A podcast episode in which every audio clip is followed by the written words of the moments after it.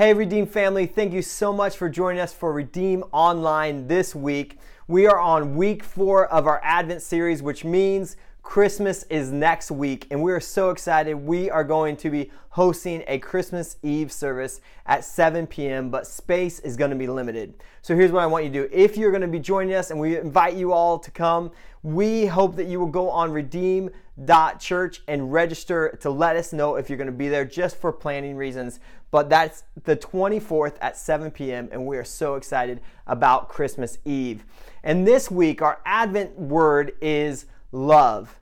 And you know, it's actually interesting. As I was thinking about God's love for us, I was thinking human love. There's one of the greatest expressions of human love around right here in Lakewood, Washington. Believe it or not, it is a real thing. There is a legit castle in the city of Lakewood. You may or may not know that. If you're not from here, you may not know that, but there is this castle right on American Lake. And it's one of the only castles in the whole United States. And it is the only castle on the West Coast. This castle is called Thornewood Castle, and it is one of the nicest houses, obviously, it's a castle, you will ever see. Right here on American Lake in Lakewood. It's now a bed and breakfast, but it has a lot of history. You know, there were multiple movies that were there. I think Stephen King had this movie Red Rose was there, and there's other movies that were there.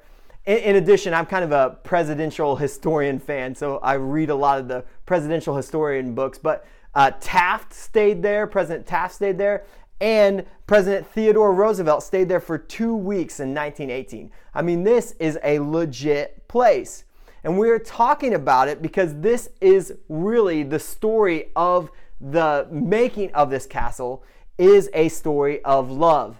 You know, they call it the, the house that love built. That's because the sto- it's a story of a man's love for a woman. There's this, there's this guy named Chester Thorne. And Chester wanted to build a house for his wife Anna. And so Chester, he was he was a money man. He he was he he he was like printing money back in the day. But he was a financier financer and he was actually one of the founders of the port of Tacoma. So money was not an object for him, much like Meg and I. You know, money's not an object. I'm just joking. I drive a 2009 Honda Civic. You know, he spared no expense when it came to down to planning and the construction of this unique country estate for his family. And you know, it was actually this huge labor of love because in 1907, he actually purchased a 400 year old Elizabethan, I can never say that word, I'm glad I got it right, manor in England. He bought a castle, a 400 year old castle in England, and then had the parts dismantled, put onto a ship, sent across the ocean, and then brought right here to Lakewood, Washington. This is a place with 27,000 square feet of living space had 54 rooms, including 22 bedrooms and 22 baths. Think about that. When I think about that, my mind is blown. You know, I was, I was thinking about this just for fun. I was thinking about I, I, will I will probably never do that for my wife Meg. If you know my wife Meg, she deserves every bit of that. But I, I won't ever probably do that. So I was thinking, what are some things that I have done for my wife Meg that express love to her? N- number one, I no longer wear Crocs out in public. I-, am a huge fan of the Crocs. I have had the same pair of Crocs for 15 years. My wife is absolutely embarrassed of me when I wear them. The same is true of cargo shorts. I love cargo shorts. I think they're practical. I know it makes me sound old, but I, I, I don't wear cargo shorts anymore. That is for love for my wife. You know, I've never grown a beard. You know, I'm freshly shaved today. Sometimes you might see me with a little stubble, but my wife is a no go on the beard. All the men in my church that have excellent beards, and we got a few of them, I am jealous of you because every year I try to get a beard on this face, and it is not happening for my wife. But I cannot even imagine building a castle or buying a castle in England and shipping it over to Lakewood to build a castle for my wife. It's actually unbelievable. This may be one of the greatest acts of love a man and a woman, to, from a man to a woman, that I have ever heard of. And I was thinking how far it fails to the, consp- the to compare of God's love for us. It's not even in the same realm. And it's crazy to think that somebody that's going to ship a castle over, that doesn't even come close to God's love for you and for me. But you know, it's so interesting as we talk about this word love. We're in an interesting season. Meg and I were talking about this, but we have a warped view of love often. Oftentimes we have a warped view of love. We can think of it in a lot of different ways, but here in this Christmas season, one of the things that, that I think about is the dreaded Hallmark Christmas movies. They, they express love to us. I want to apologize to anybody that I offend, men and women alike. Many people like the Hallmark Christmas movie, but I am not.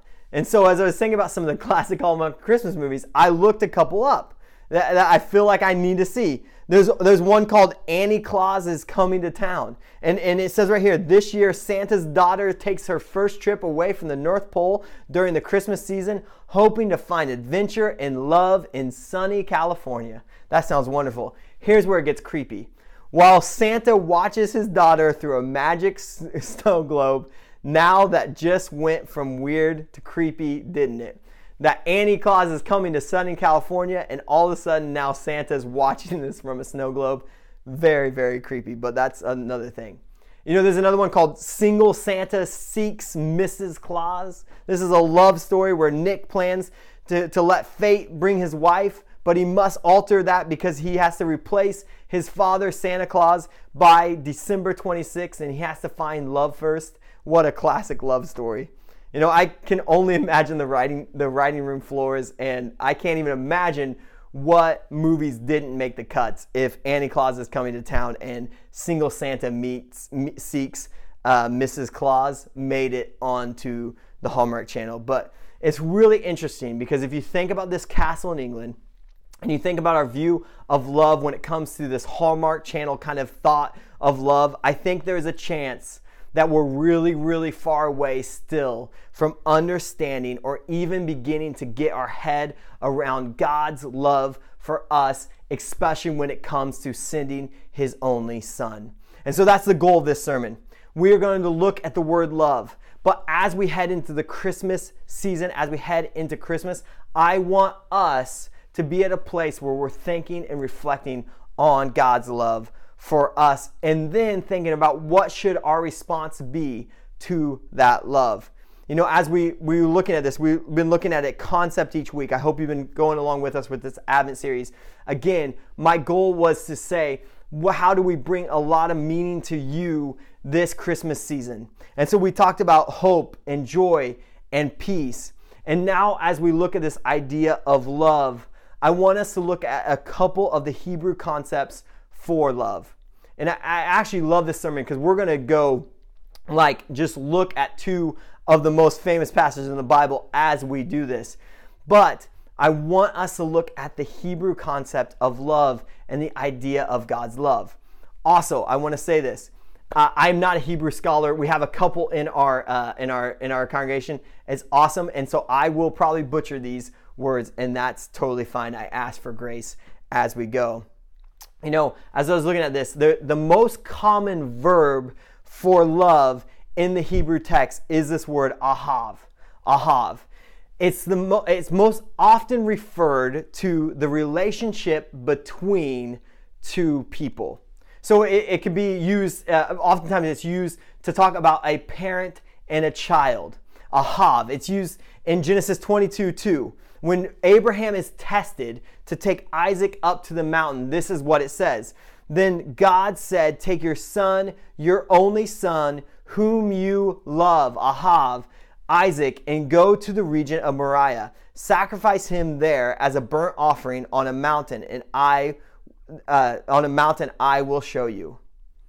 You know, uh, this is uh, uh, really just talking about the love between a father and a son in this context but it also parallels this idea of the same, the same idea of God sending his only son down to be sacrificed. And, and so it really is this kind of two people in relationship love. Uh, Abraham loved Isaac. And then there's this, there's this love that's between a husband and a wife. Genesis 24, 26. Isaac brought her into the tent of his mother Sarah, and he married Rebekah. So she became his wife, and he loved her. Ahav. You know, one of the very interesting places that this is used is in Deuteronomy 6 4 through 5, one of the most famous passages in the Bible. This word is used to describe how the people of Israel and uh, we are to have a relationship with God. Verse 4 Hear, O Israel, the Lord our God, the Lord is one. You shall love, Ahav, the Lord your God with all your heart, with all your soul, and with all your might. Now, this term, with all of our heart and with all of our soul, these are two different Hebrew terms that really mean the same thing. They're not talking about two separate components of us as humans. They're talking about one thing within us as humans. You know, scholars believe that they are an overlapping meaning, which is really just to convey this our whole internal life, our disposition, our emotions, our intellect, all of it is to love the Lord our God. And we've been preaching about this this year. We've been talking about a lot about our innermost being. And we're going to double down in 2022 and we'll talk about it at the end of the sermon. But our innermost being connecting and loving the Lord our God in a world that's spinning out of control and can feel crazy at times. That's what we need to focus on in 2022 because out of it everything flows. And so I'm excited about that. But it's the same component. It's our innermost being, our internal life loving the Lord our God. And now, you know, that that it actually the last part of that, when it uses the word might, that can be translated as totality, exceedingly or totality, which means everything about us, our, our innermost being and everything about us, loving the Lord our God, meaning the Lord, Yahweh, is alone worthy of worship, and we are called to undivided loyalty and and undivided focus onto Him as the Lord of the universe. This verse and these terms used this way for love means all of us. And let me read this again for you. Hear, O Israel, the Lord our God, the Lord is one. You shall love the Lord your God with all your heart, with all your soul, and with all your might. Now, we're going to get to this at the end of the sermon, but this should be our response to God's love. This is how we love God, and we're going to go deeper into this at the end. But I want to talk about another word, and that word is another word for love in the Hebrew text, but it's most often used as a noun, and that's hesed. Hesed. And I butchered that because I cannot do that thing with my tongue but it occurs over 250 times in the Hebrew Bible. And it's important for us to, eh, eh, to understand that, that when we look at this word, it's really it, there's not like a like a English word that exactly lines up to it. So the King James version, for example, uses loving kindness. That's how they describe it. While newer translations like the ESV, they use steadfast love, or or newer translations oftentimes use loyal love. But the concept is simply this it refers to two people or groups of people who have formed a relationship together. They have previously formed a relationship together and they experience this kind of love. It's best described simply as the loyalty of the two. People that have built this relationship and there's loyalty between the two. But it's important that we also understand that this word also is accompanied by action and it's tied to it. The action is tied to it.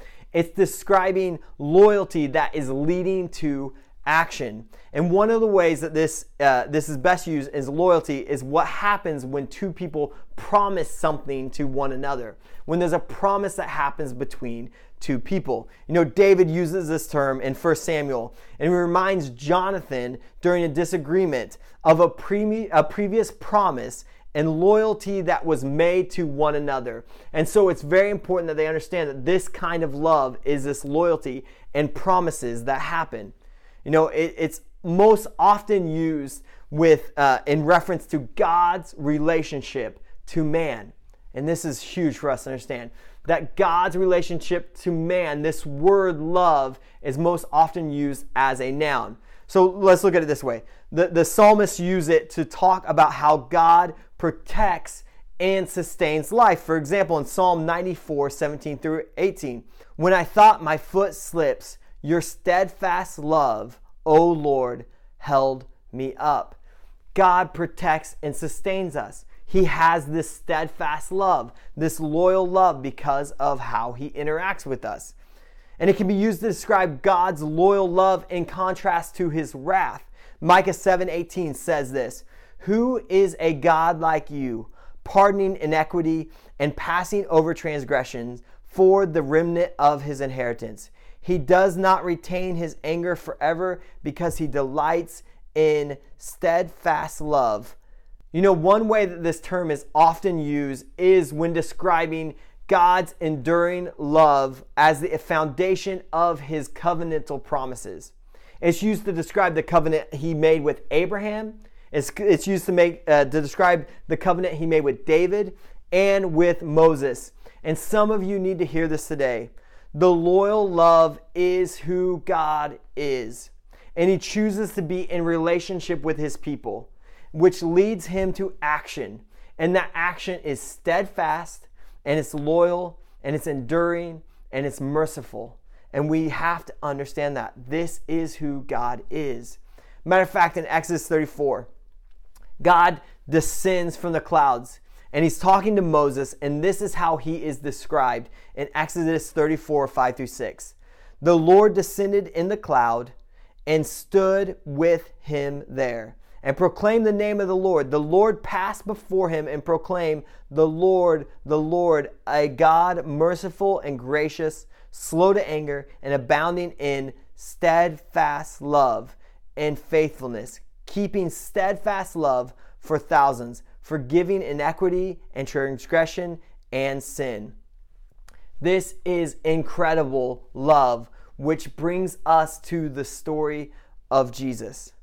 The beginning of the story of Jesus and the end of the story of Jesus is all about God's steadfast and enduring, merciful and loyal love. John 3:16. Why did this all get set into motion? Because of this. For God so loved the world that he gave his only son that whoever believes in him should not perish but have eternal life.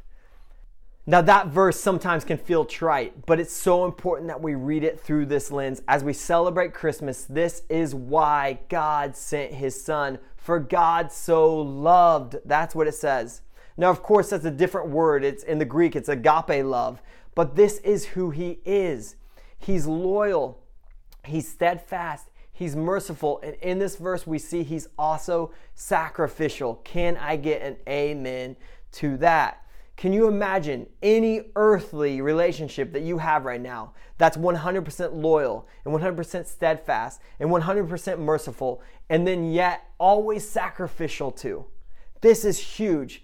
This is who God is. This is how God was described in the Hebrew text. We just read it in Exodus. But now, with the story of Jesus from the beginning on that crazy night in Bethlehem to the end where he dies on a cross, on a hill. This is who He is loyal love.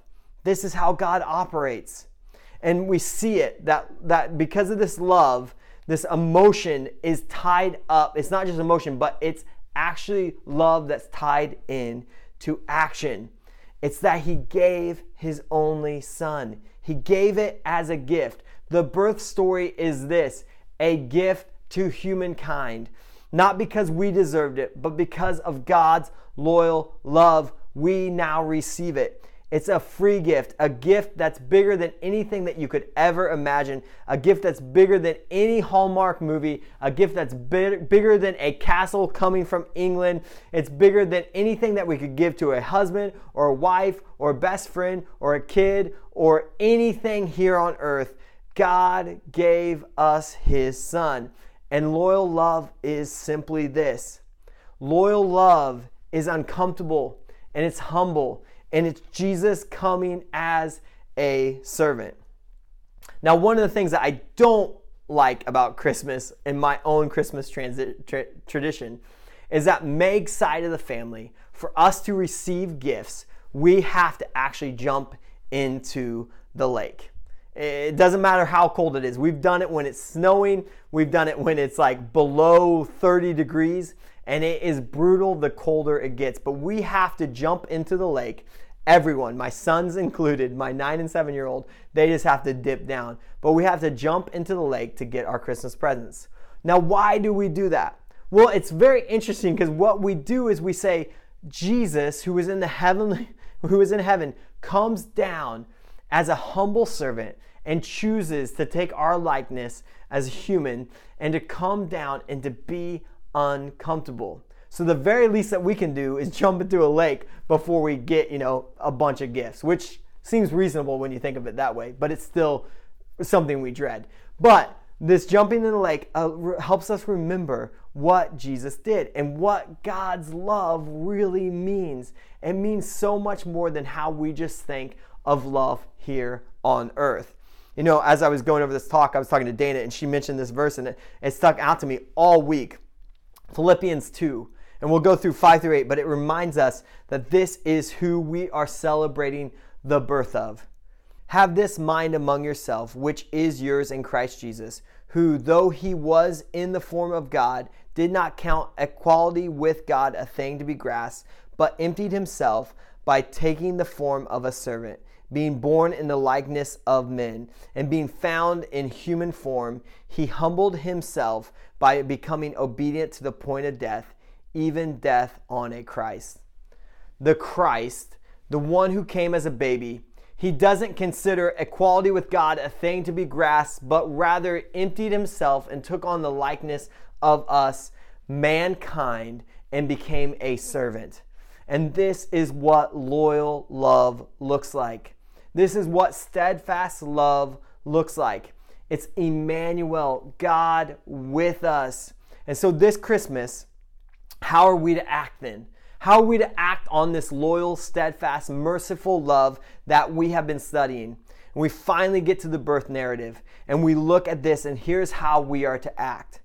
Luke 2:15 When the angels had left them and gone into heaven, the shepherds said to one another, Let's go to Bethlehem and see this thing that has happened, which the Lord has told us about. So they hurried off and found Mary and Joseph and the baby, who was lying in the manger. When they had seen him, they spread the word concerning what had been told to them about the child. And all who heard were amazed at what the shepherds said to them. But Mary treasured up all these things and pondered them in her heart. The shepherds returned, glorifying and praising God for all the things they had heard and seen, which were just as they had been told. How do we respond? Three things just from this this uh, series of. How do we respond? Three things from this. How do we respond? Three things from this scripture. We respond to God's love in complete amazement. You see it in verse 17. All who heard the shepherds were amazed. They were overwhelmed with wonder and joy of that the Savior is born in the town of Bethlehem. And when we respond to God's love, we should be like this in complete amazement. Not just uh, in a place where we are just kind of going through the motions during this Christmas season. We should be in a complete amazement. Whether you've been a, a Christian for 40 years or you've been one for four months, we should be in the same level of amazement of what God has done.